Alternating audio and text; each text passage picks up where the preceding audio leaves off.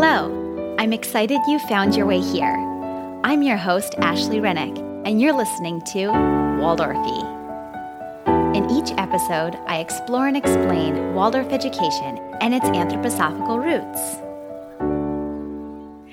Hello, everybody, and thank you so much for listening in. I was reflecting back on the experiences that have been shared throughout this season, and it got me really feeling like this conversation with guest Ashley May is the perfect finale to this whole season. We've actually been planning on sitting down and having this conversation on the podcast for over a year now, but our busy working mama lives just kept getting in the way. I think it's important to mention that although this is the last episode in this season, it's not the last time the kinds of questions and concerns that were brought up in this season will be brought up on the show. Questions concerning equity, inclusion, and belonging are not just simply solved, they take time to explore and work on. I know this season's theme will continue to come up in other episodes and other seasons. Know that this isn't the end of talking about the topic of inclusion and belonging. It's more of a beginning, a first chapter of something that will need to be continued to be explored throughout other seasons of the show as well. There are quite a few resources for this episode, and those can be found on the show notes page for this episode, which is waldorfy.com forward slash Ashley May. Now, let me introduce you to Ashley. Ashley J. May is a mother and ethnographer living on the unceded Tongva lands commonly known as Los Angeles, California. She is the founder and project director of the Grassroots Morning Garden Project that aims to liberate families and organize parents and their children around spaces of freedom through a co constructed model for holistic, nature immersive parent and child groups, nature based partnerships, and mutual aid. Her graduate training is in research and evaluation, specifically in early childhood and community care contexts. She has over 20 years' experience in education and holds a child development site supervisor permit from the California Department of Education and is a member of the Waldorf Early Childhood Association of North America and the American Anthropological Association, as well as the Society for the History of Children and Youth. Ashley infuses the beauty of Waldorf philosophy, nature of immersive play, and informal education practices into her work and home life, while elucidating the places of expansion and opportunities for transformation in order that we be in right relationship with families and communities we serve. Welcome, Ashley May. Thank you so much for speaking with me today. Oh, thank you for having me, Ashley. It's so exciting to be here with you again a year later. I know we first recorded together a year ago, and I'd mentioned in an earlier um, episode this, not this season, but in the previous season, actually, of Waldorfy that the episode that we recorded together was one of my absolute favorites. And it's Waldorf in a Muslim home. And you can find that episode, everybody, back in season two. And I will link to it on the show notes page for this episode. But it was really just a beautiful kind of window into what you've created and your experience in your home life and bringing Waldorf ideas in. And it was so lovely. So thank you for sharing then and welcome back. Today, we're going to be focusing more on your professional work. Thank you for having me. I'm very excited. I, I was listening the other day, washing dishes, uh, and listening to our old episode, and just really to. Uh, reflecting on how that was such a wonderful conversation and I felt so comfortable sharing a little bit about my family with you and I think this is a wonderful follow up to that conversation. Yes, one that we've actually as I've mentioned in some of our social media, been planning for a year. In fact, this entire season about inclusion and belonging was inspired by this episode that you and I had been talking about doing. And then, you know, everything in June and everything coming up, I just, I felt it needed an entire season. And I knew then that I wanted this conversation to be the finale of that, um, the crescendo of that conversation kind of we've been having the whole season. So, very exciting. So, let's get started by talking about what your favorite aspects of Waldorf education are and how you feel it serves children. Uh, for me, hands down, it has to be uh, rhythm, oral storytelling, circle and rhyme and verse. Uh, these are the bits of joy that made my childhood so wonderful. And I was immediately drawn to them at my first exposure to Waldorf education. I feel like every childhood should be just filled with this simple play, these simple rhythms, and this connection to the stories that we carry within our hearts. How does it serve children? Uh, so I should clarify first that when I, whenever I speak of Waldorf, I am speaking about Waldorf early childhood because that is my my expertise. Uh, and I believe that uh, those aspects in Waldorf early childhood in general serves families by centering the rhythms of the child, the rhythms of the family, the rhythms of the home and of the community, and inviting us to witness the world around us and connect to nature, the seasons, among many other things. Yes. And I think I remember you mentioning in the last time that we spoke that Heaven on Earth was a really helpful book, actually, when you discovered Waldorf for the first time. Was that that book?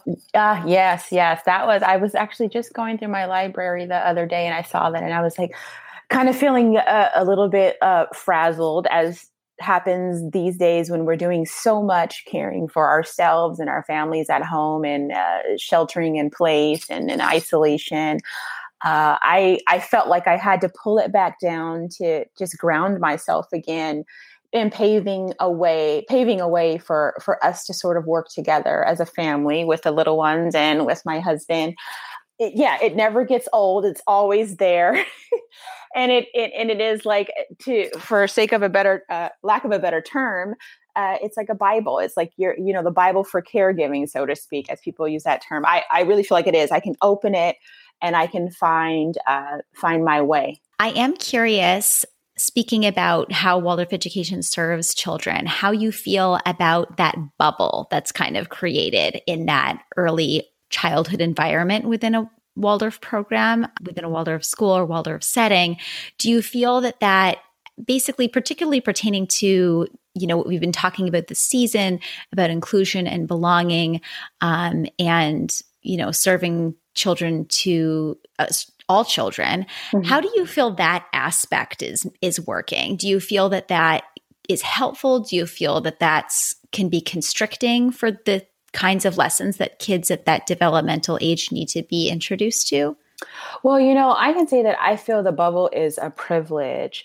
I can tell you that my children from a very young age, although they are embraced by by me mothering in this way, me and me parenting in this way, and also working in this way, they have an understanding that there is conflict back home in the country where their father is from.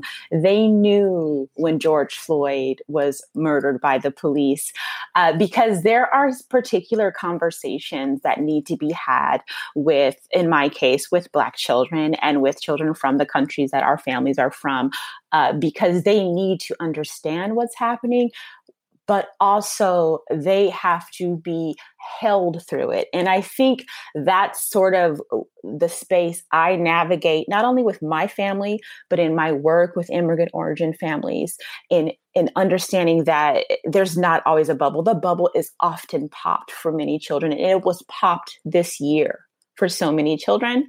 But how can Waldorf expand to embrace this experience of this child and of this family instead of uh, policing the way that they failed to maintain this bubble. That's where I feel like I'm at right now. I, I I'm I, I don't think it like as I say, I, I feel like the bu- the bubble is a privilege for many. Some people can live in a bubble and they and they live fine in it, but it's not the truth for everyone else. And I think that Waldorf is beginning to understand how to meet that moment. And from your professional perspective, then, and of course, as a mother of mm-hmm. young children as well, this is kind of a, a two part question, I guess I'm asking at the same time. Sure. What is a developmental, or how have you approached this in a developmentally appropriate way, or perhaps guided parents to do for? for children of color to you know to digest this information that's coming into their space and into their bubble? And the second part of that question is um, is that I'm sure it is not the same, or then how would you suggest basically to bring that into the bubble of children who are li- who are in that who can live in that privileged space but for parents or educators who want to work within it in a more constructive way to be more inclusive with those children that are mm-hmm. perhaps more privileged? Mm-hmm.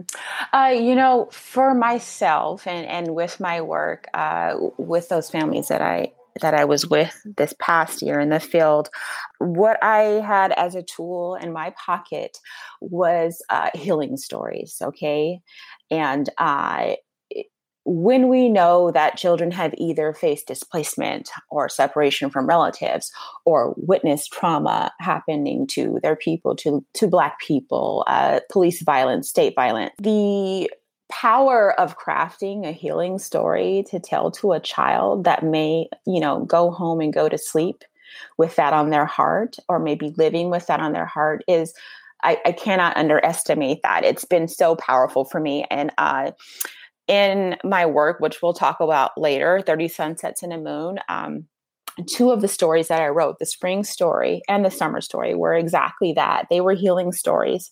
Uh, the spring story came out of uh, trying to help my children and the children that I was serving deal with conflict back home, uh, being away from their elders, their grandparents, and reconnecting them. Uh, the summer story was specifically I weaved in a lot of a lot of like imagery about liberation and birds and and just trying to get my son to to imagine a future and to imagine being free uh, in this moment where he may have felt constricted, powerless, uh, sad, depressed. You know, children have these big feelings, and and we we have to find a way to to help them uh, navigate that space. And I feel that story is is really is powerful in that in that moment. And that and that's what i've used. I think that when you when you want to take that to a, I guess a, the context of a classroom or a mother and child group educational context it's the same. But the the the really the issue is is that it, it's it can't be the same old stories being told all the time. Uh, it's about co-constructing and co-creating these narratives uh, that that where the children are seen in it. And that sometimes i feel that that's where uh, waldorf has a, has a little bit of a problem is that all the stories either look the same it, things can be formulaic uh, very eurocentric christian centric and not considering the the breadth and the and the and the vastness of the experiences of children and families in this in the in their communities around them. Uh, often i hear practitioners educators in Waldorf spaces saying they can't find stories that fit the the archetypes are are are kind of like the formula which Waldorf storytelling uh, leans on. They can't find it, but I've seen it. If you look deep enough, it's there. And what a beautiful practice it is for these children to see themselves within the stories that are told in the classroom or in mother and child groups. I think we've really got to push to get to that point to get out of being comfortable and, and just trying to look for what's right in front of us. I mean, I've g- gone through several months of reviewing uh, resource lists for, for teacher training programs and for parents. And I'm just completely surprised at, at what is offered as being what is quote unquote available. I have one book, which I've shared before on my Instagram, and I used it just the other night, Seven Times the Sun by Shea Darian. And oh my gosh, like that, I, if, if, I'm gonna just as much as I recommend Heaven on Earth, I'm recommending that one, and especially so uh, because of the diversity of experiences and voices, and the expansiveness of that work that she's done there. I was just looking at a chapter on, uh, I believe it what I want to say personal renewal or healing. I can't remember. But she quoted a book in there by Eloise Greenfield, who is a Black author. And it was a story about a Black child with her grandfather. And you never, like, honestly, in all the books that I have, and, and I don't claim to have every single book, but I've got quite a bit, uh, you don't see anything like that but but to see that in, in in there to see that as a resource for families and and caregivers for young children to me really really cemented her as someone who has done the work to say the voice that sounds like mine and looks like me is not the only voice for for our families. Yes, that is a great book. I have that book. It's like absolutely one of my favorite references for sure. Yes. Do you feel comfortable segueing into that second part of the the initial question that I'd asked is a very confusing two-part question which is the importance of the need to bring in diverse stories and you know for people to reach outside their comfort zones in these educational settings mm-hmm. um, to bring in for the children of i'm describing you know children of privilege but for instance i live in a very um, and not very diverse community so okay. you know just the importance of it's not just there's this conversation in the waldorf community about meeting the children in front of you and mm-hmm. i find that myself kind of a challenging thing because if the children in front of you are all white children in a private educational setting, mm-hmm. that's not a very diverse group. Yet I feel the importance to bring in diverse experiences, stories, songs, accurately told, you know, possibly even not from the teacher if the teacher doesn't have experience in the experience with those traditions. Basically, you know, the importance of that as well. And I guess basically, if you can speak to that aspect sure, of it, perhaps. Sure. Yeah. Oh, yeah. No, I definitely. Uh, a few years ago, just I I had given a provocation about about being in community and and how are you including others in your community. Uh, here's what happened. I was in the field with the families that I work with, and there was another group of white mothers and white children, and one black child and they basically, even though our children try to engage with them and build community with them, even just running a little twig boat down the stream, the mothers seemed like they had such discomfort with the thought of just joining us in this in this exercise we were doing and testing how this boat would go down the stream that we built with nothing but twine and twigs their children were apprehensive, but you know, every now and then they would reach out.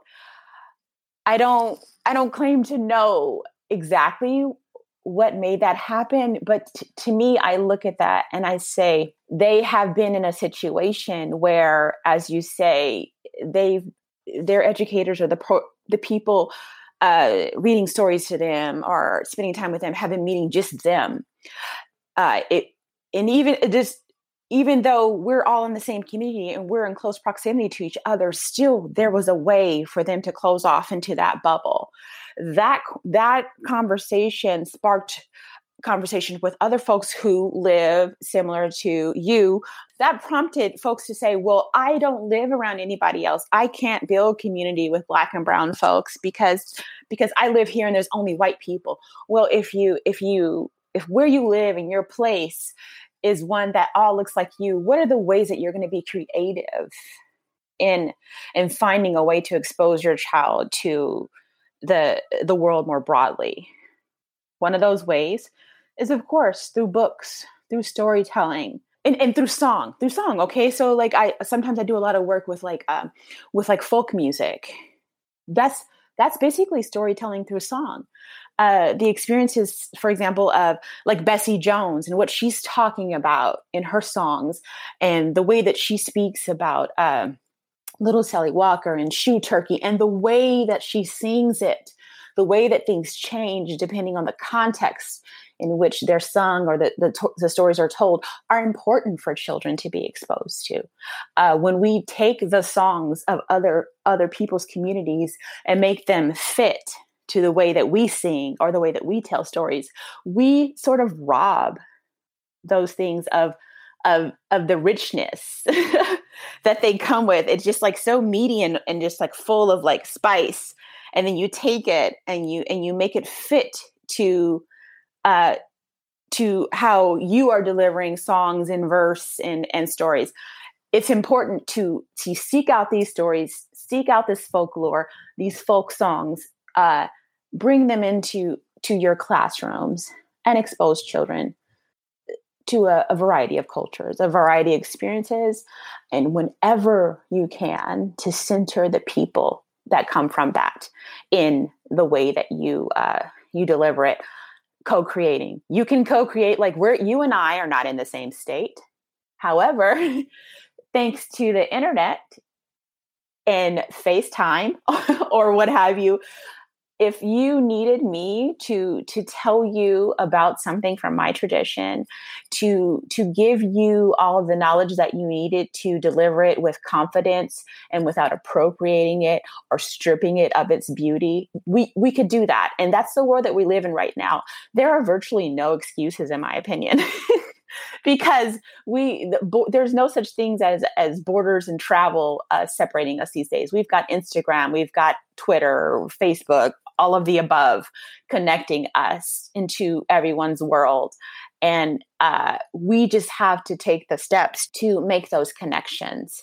And I and I think that you know the more and more we have within Waldorf, uh, parents and families and teachers speaking up, even though often they're speaking up out of trauma. But where do we go after the trauma of feeling like my child was erased, my child was harmed, my family was harmed in the situation? Where do we go from there? How do we transform it and get it to a new space? so that we can make it better the i think that these are the initial steps is is is saying oh we were doing this wrong but how can we make it better i think i think that's going to get people like families like yours out of out of the situation where you're just teaching white children about white people and and white and white perspectives. yes, and that kind of leads me into my next question, which I think may be coming up in the minds of some listeners. For me, um, and I, I have an idea of already what the answer to this question is going to be, but just to kind of bring it up to expose and discuss for listeners is that.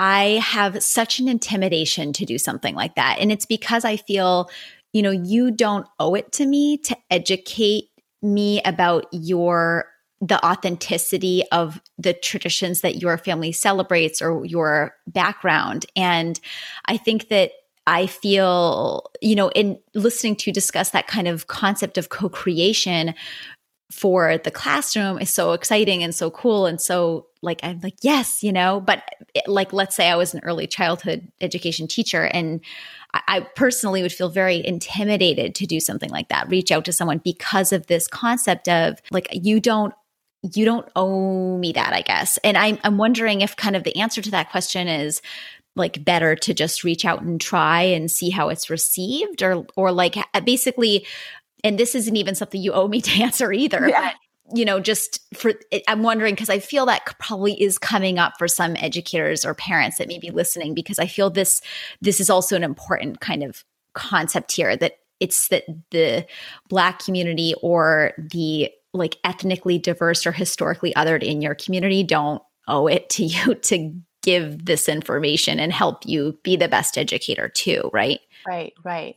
Well, I think, you know, I think that we have to think about where the line is. So, are you expecting me to educate you on uh, and, and do the work for you on how you should be thinking about changing your behaviors and your ways of engaging in the world? Or are you inviting me and opening up a space for me to share my perspective? And I'm going and I'm sharing it with my community, or I'm inviting you into that space to share. Uh, I, I think, and I'm only speaking for myself. I think when Black and Brown folks or maybe just I'll just speak about Black folks. When we get uncomfortable is when uh, too much labor is put on us to educate people on things that they have the ability to do on their own, uh, to research the history of racism of you know uh, of islamophobia in my in my perspective uh, from my standpoint how what action what what steps to take to to be a better citizen a better community member uh, to to be anti-racist. Can you tell me? No because you can read about it. Oh but our but then on the other side is like okay are you truly inviting me in to be in right relationship with me? To to take the first step to build community with me that's a different that's not really labor. That's that's what should have been going on from the beginning is that we are not living in two separate worlds right? So when when you are when when we are getting together to to break down those walls and to be in right relationship with each other and to build community with each other and to share our stories and our perspectives uh, to be welcoming and to build bridges to each other that to me there's absolutely nothing wrong with that with that for me i don't feel like that's labor i feel like hey i think we're we're on the right road now okay I think that was a really good clarification. It's that kind of where you're asking that individual for labor for them. That's like not okay. You can do the labor yourself, but then um, inviting, welcoming to create that where we talking about this and i love that term like kind of co-creation especially relating to community and education. It's just a different it's a different ask basically and i'm, glad we kind of got got into it there. Yeah, so yeah, because there's a lot of people just wanting to be, oh, can you tell me, am I doing this wrong? And well, no, okay, that that you've got you've got to do that. You've got to do that work by yourself. Okay, you know, like all that that hard stuff, that anti-racism work, so to speak. You know, uh, that that's the work that you need to be doing yourself so that when you come to me and you call me email you contact me to to take this step together you are doing it from the right space okay? Instead of we get together on this phone call and then you offend me or the, the process breaks somewhere along the line because you haven't done your work Yes. And for listeners who are kind of curious about this term, where we're talking about kind of the work to initiate being able to going into expanding yourself to having conversations um, like we're, we're, we're talking about approaching now, um, I recommend some resources in the uh, trailer for this season. That is episode I believe it's episode 400. And yeah, there's just some books listed there and a few articles so you can become more familiar with that term that we're using, kind of the work that can really help you to begin um, some, breaking down some of these things. Because I can just speak from my own experience. It's not even effective, basically, as I'm just going to speak from my experience as a white woman to ask for that labor or to ask, is this right? Is that wrong? Because there's kind it's so nuanced especially in that my own upbringing impacts so much of how i think and feel. Like it, that's almost like a very superficial on the outside kind of question when there's so much deeper kind of that's going on.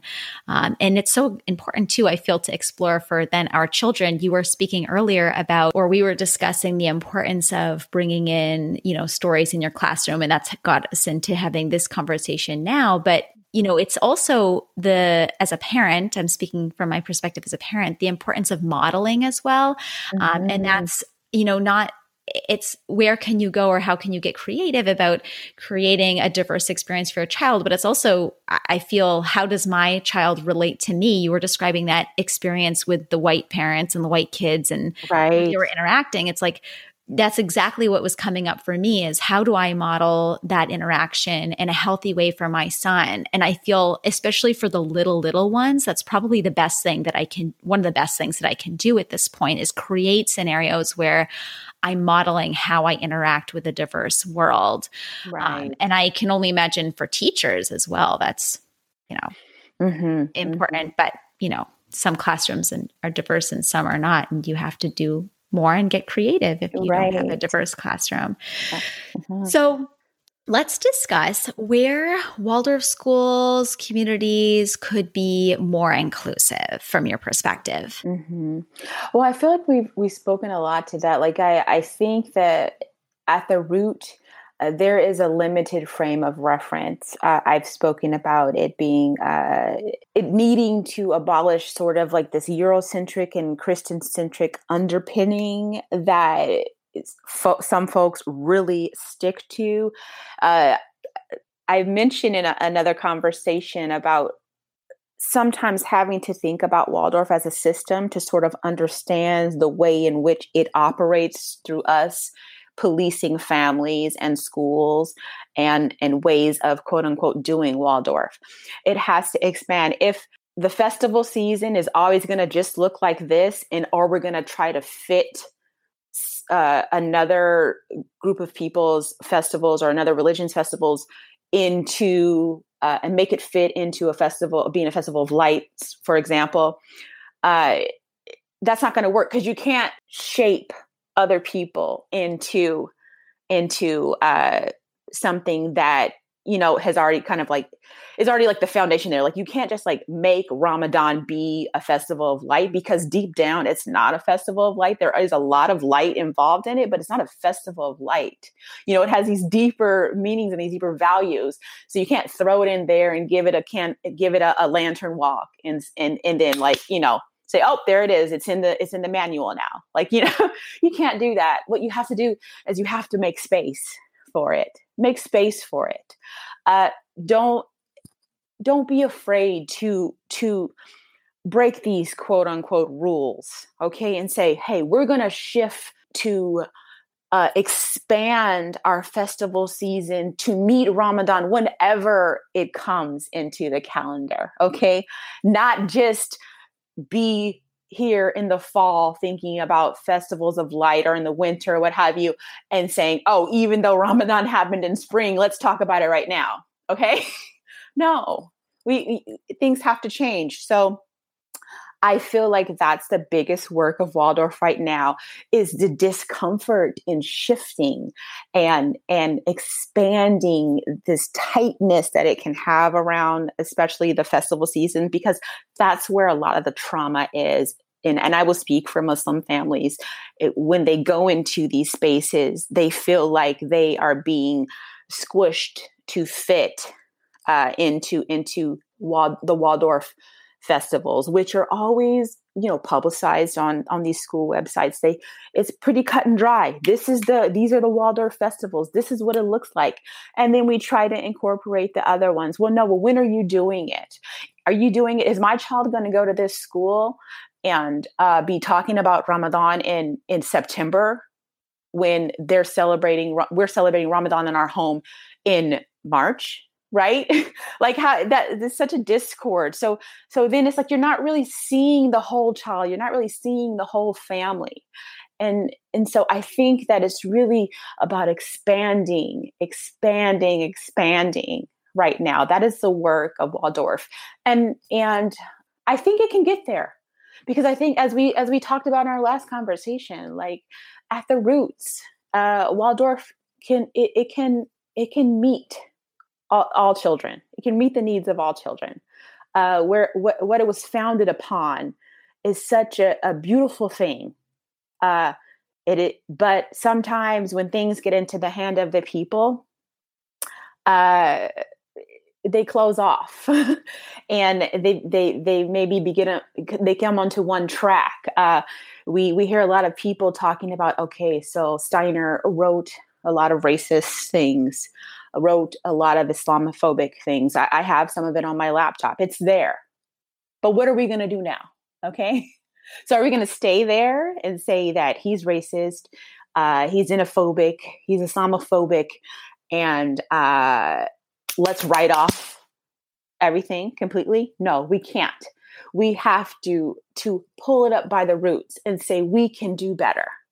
And I think as I'm witnessing this this revolution going on in in Waldorf education. I think uh, they're just about ready. They're behind, but I think they're ready. They're ready to take it on. The the major organizations are showing it. You know, they're showing a commitment to this. Uh, I ha- I got my most recent weekend journal, and it was almost all about um, anti-blackness. I mean, when you put when you p- put something into ink and print it, especially in that sort of publication, which has been, as the saying goes, lily white for a long time. When you when you change it like that, you they have taken a risk. You know, they have gone into discomfort to to make the change and to shift. And and so I believe that is the work, and I believe that they are on the path. I have another question that I'm feeling a little shy to ask you. I'm being honest. I feel but I think that there's a lot of listeners struggling with this dynamic, um, myself included. And yeah, I'm wondering if you're willing to engage in conversation around it. I think there's a lot of, and I've actually experienced parents eh, writing me or asking me about this, and I experienced it for myself. How can we, as I'm going to describe myself white privileged, you know, woman participate in a community that's seeking to change in a constructive way. I think that there's that guilt that's like this is not is this the most constructive thing that I can be doing with my and my child's life? Moving towards inclusion and creating belonging. And I will also say that schools are changing, I think, immensely. I'm doing, um, as you know, I've, I'm doing a, a season or starting a season very soon where I'm speaking with all Waldorf teachers within that season. And the conversations and questions that are coming up around this conversation we're having are, que- are questions that I can tell you were coming up for hardly I think any Waldorf teachers 30 years ago or 20 years ago when I was attending Waldorf school, talking about the festivals and the stories and how can we bring diversity there. I don't think those conversations were really happening the way they are now, for sure. Right. So you know, I think that they're, as I mentioned, there are parents that email me and they're saying, I, like, I don't want to go, I don't know that I want to go to Waldorf school because I don't know that they're like create doing enough. And kind of what I hear there as well at the same time is like, are you going to go somewhere where you're not going to find racism or you're not going to find issues? Mm-hmm, like, mm-hmm. like, somehow it's magically going to be inclusive where you're going? Like i don't think that the work that you have to do as a parent is like somehow like done if you don't go to a pl- like do you see what i'm saying? Like yeah. Oh no i so get that. Yeah. i'm i'm basically wondering um if we kind of like how can we be constructive as the like white privileged parent in these scenarios and teachers perhaps even um, in the community aspect? Yeah yeah i think i think that it's key that that you're always thinking about how you can use your privilege and speak up and, and ask the right questions and um, demand change wherever you wherever you are. Uh, that's really where it begins is that you have this often you have this this platform as as a white parent that another parent may not have. Uh, you are often listened to more. Uh, you are not always compl- when you bring something up you're not complaining you're not angry you're not aggressive. Uh it is sometimes are uh, most of the times you're seen as being constructive so why not take advantage of that okay? And and say okay i i need to give this feedback to you because in order for me to be in this community here and, and in this school in the school community i need for a b and c to happen. I need for my child to to blossom in an environment that sees a b and c. You know you you have to say that this is the standards we're having as a community and it needs to happen. It has to happen. And i think the the privilege that you have is that you can say that and you in the conversation may last long whereas another parent could go in and it, the conversation can be shut down or the email can just be you know uh, filed away as oh there she goes again because that is honestly what happens a lot of the time. And that's why why families of color black families brown families they give up. And they say okay i'm just going to leave but we cannot always just be leaving and leaving and leaving and leaving. So, just as we are taking up space and uh, getting in good trouble, as as the term is, right? John Lewis's term, getting in good trouble, you have to also get in trouble. You have to be standing next to us, uh, acting together with us right? Getting in trouble, not just forcing us to fight our own battles, but standing with us. And I think that's really what what I've learned because I'm on a few boards in uh, around this topic around EDI. And not everyone looks like me. There are very many people on the on the boards that are that are white people, and I see them sometimes in tears uh, at the discomfort that they felt to push through having the privilege to just sit back and say nothing but doing more for the sake of the entire community and that and i think that's where where you have to get and people that look like you have to get you have to get very uncomfortable. You might be crying you might be sad you might walk away uh, a little bit bruised by the interaction but what you have done is so powerful and and has so much potential for change that i mean uh, it, it's worth it in the long run. Thank you for speaking to that. So, I'm wondering now if we can talk about the work you do as an educational researcher and ethnographer and where your work has intersected with Waldorf philosophy. Okay. Well, so as far as the grassroots morning garden project, uh, we uh, we I say we as if there's like all these people. It's it's my little dream. Uh, it's just me and and uh, uh, all my hopes and wishes for this world working together. Uh, we haven't been doing much in the field now. I haven't been doing much in the field now due to uh, social distancing and uh, having to care for my own children, having to uh, navigate working from home and getting everything done. Uh, what I began to do this year was to explore using zines and uh, booklets, so to speak, and, and archives as a way to disseminate my research and my thinking around these topics. Uh, I was scheduled to present at the Waldorf 100 conference, and that was canceled.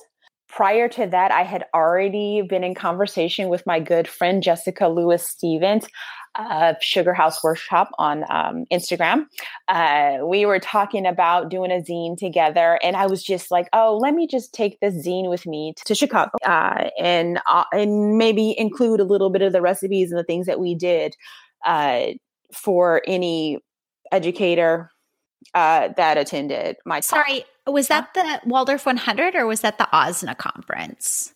In Chicago. Yeah, the one, well, well, it was like it was the one where it's the Alliance, WECAN, and AWSNA. We okay, okay, yeah, yeah that one, yeah, yeah. that okay. one, yes. So that got canceled, and then I decided, you know what, I'm gonna basically put everything, almost everything that I was planning to present, all of the methods and the ways of doing things with these families, into into this zine. Okay. So uh, the story that I co-created with the families, um, the the butterfly moon for Ramadan, uh, that that's in the zine. Uh, the recipes that the mothers shared that were shared uh, in person. Uh, we had tea time. We together. We had our snack. We served tea and uh, sweets, or you know, cakes, fruits, everything the recipes, the things that they brought when we celebrated the the onset of Ramadan, like those are in the book, uh, capturing those moments we share together.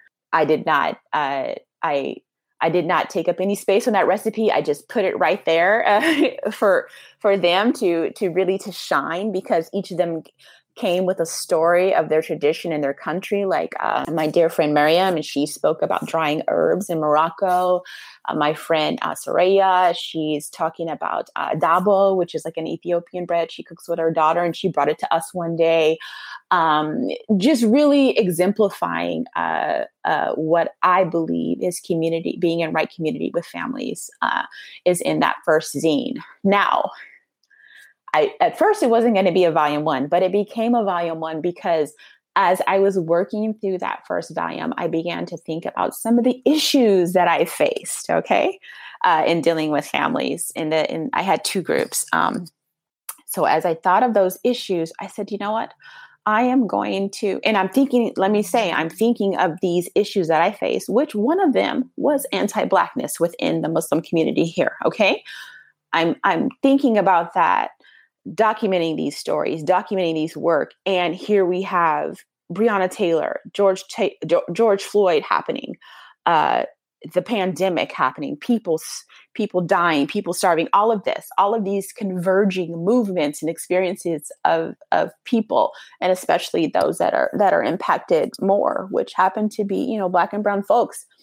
I said, you know what, I'm going to take this opportunity to say we're going to do a volume two and I'm going to begin talking about, about mm, not just a volume two, but several volumes. It's going to be a three volume project. I'm going to begin documenting and talking about the solutions to when we face these issues. What are the answers, right? So, when we when we find that even in our community we are facing challenges how do we how do we rise up out of that challenge and how do we maintain community in the face of difference in the face of conflicting movements so uh, you know I may be dealing with something from from my space in the world, and then a family that I am working with is dealing with their own issues. How can we come together in solidarity, right? How can we build coalition, which it is important, which is an important thing for educators to learn to be in coalition and in solidarity with families. Okay, that that's really a really a good thing to know and I'm trying my best to sort of exemplify that within within the zine. So my work has gone off the ground and and into this new creative way of of, of thinking about uh, thinking about uh, spreading the word, spreading the knowledge, spreading the research, and making it digestible to everyone from a colleague of mine to a family that just wants to bring the stories and the the crafts and the and the reflections that I have that I had in those moments into their home. And do you want to talk about where people can find that? Oh, sure. Um, let's see. So right now it is out of print. Um, until er, about early spring, we will print again volume one uh, and that can be found on uh, sh- I think it's sugarhouseworkshop.com forward slash 30 sunsets and a moon 30 sunsets and a moon. And that's the uh, first scene. that's a yeah that's the yeah. first one. Okay. And so we will we will the the next one will be released i think inshallah like it's going to be maybe like late fall uh or so of next year you know you know we're both moms you know so we we try our best to get it out on a timeline but you know things happen. So uh, but but we have some really great oral history interviews going into this second volume. Uh, we are very much like activated by the the work i've been doing around um, material aid and and helping folks get food on the table with uh, my, my food program that just kind of came out of nowhere.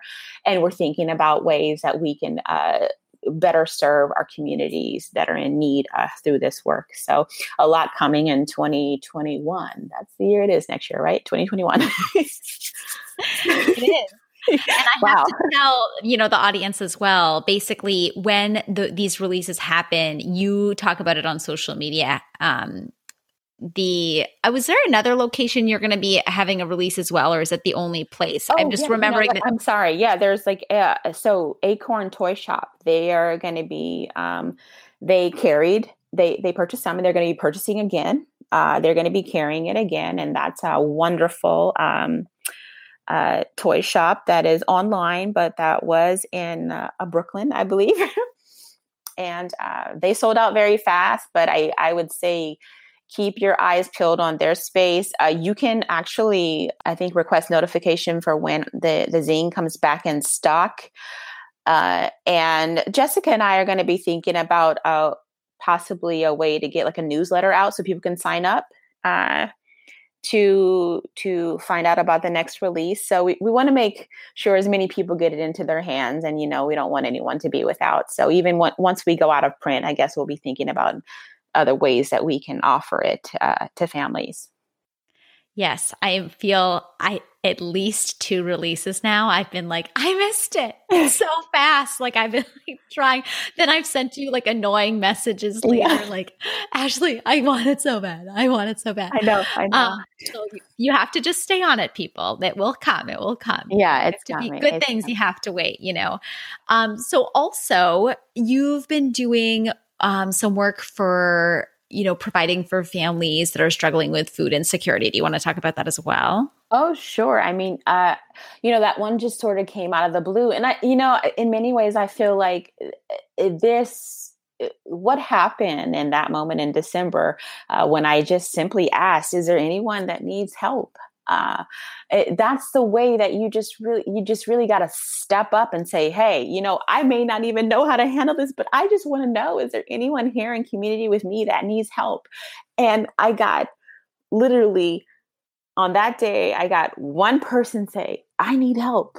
I do. I'm struggling. And i had one person say uh, I'm willing to support this. Just let me know who needs help. And then a week later, 75 families uh, received this direct cash assistance and the and the money is somewhat still rolling in I, am getting ready to redistribute funds for those who uh, said they need a rent relief so it's amazing what can happen from just that one little seed that you plant saying uh, i want I, I want to help and and and i'm hoping somebody gives the me gives me the opportunity to do so in the best way that i can so we have some very very uh, grateful families that are so grateful that that I started this, and I and, and I'm grateful that I had the energy to get through it. I did not get through it alone. I had my my dear friend um, Juliana Pinto Miquin from Waldorf POC. She was my bookkeeper.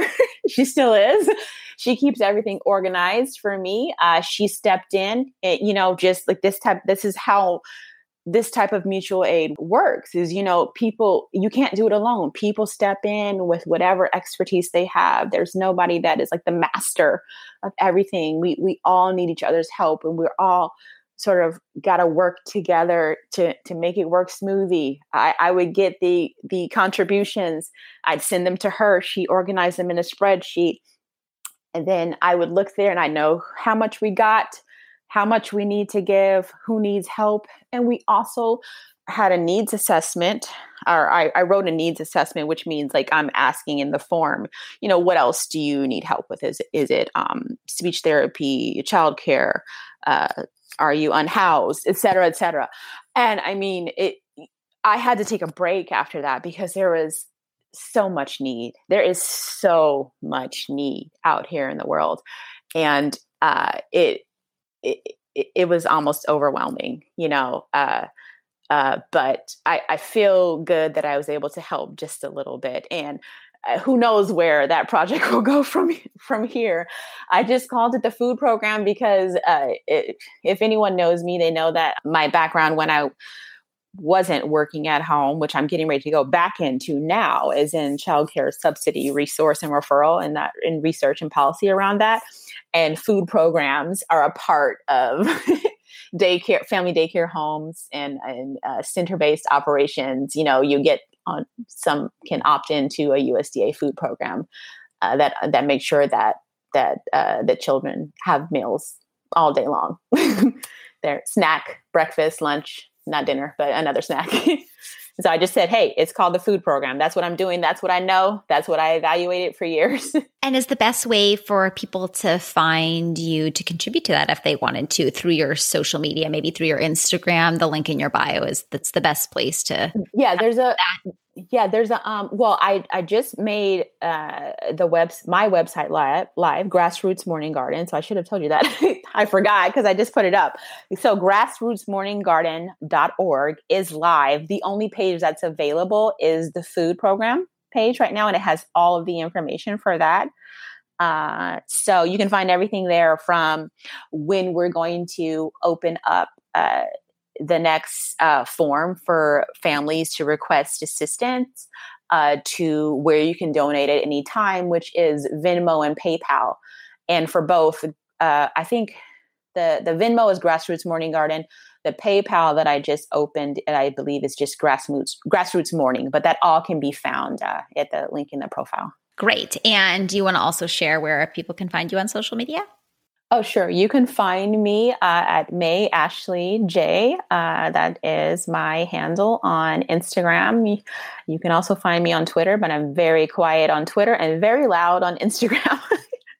That's the best place to find me. And I'm a very visual person. So if you uh, would like, are into having deep conversations and uh, lovely pictures, then that's the place to be. Yes, I love that space. Mm-hmm. I just love it so much. I have to tell you. Oh, so I have just one more question for you sure. before we wrap up, and I feel like it's like so broad and you know such a big question in a way that I just can't I feel like almost can't even ask. And I also want to reference back to this episode that we already recorded together last year um, about your kind of personal experience in bringing Waldorf into your home. Mm-hmm. And basically, what I wanted to get into or ask is that this whole conversation we've been having is so much been driven from my personal perspective as a white woman.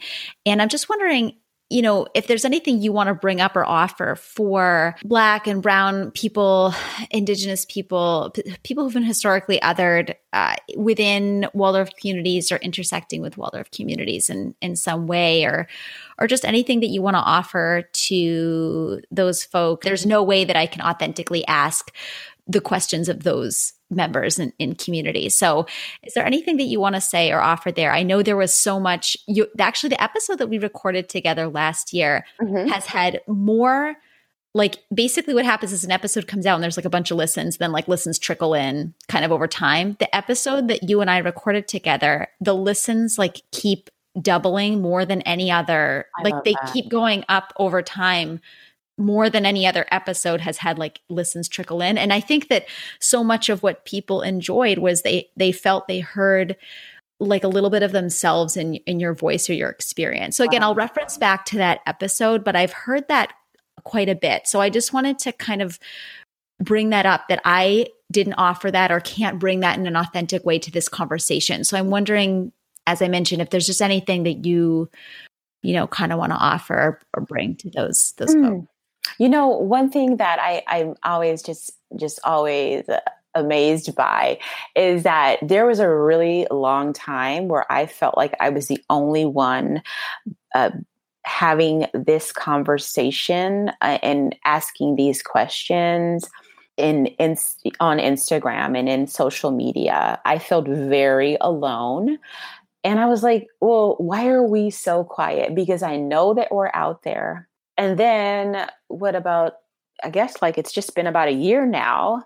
Waldorf POC came came on the scene and I'm so grateful for them because they have provided the home. They have made a home for black, brown, indigenous voices uh, really uh, in and around uh, Waldorf. Okay, uh, they did they did a takeover. I, I, did a takeover there, and they and they had a, I think they had one more. I can't remember, but if you just if you just look through the comments on those to those takeovers at, at Waldorf POC, you will see the beauty and the depth of of the experiences of uh, people like me, Black people, Brown people, Indigenous folks uh, that are in Waldorf.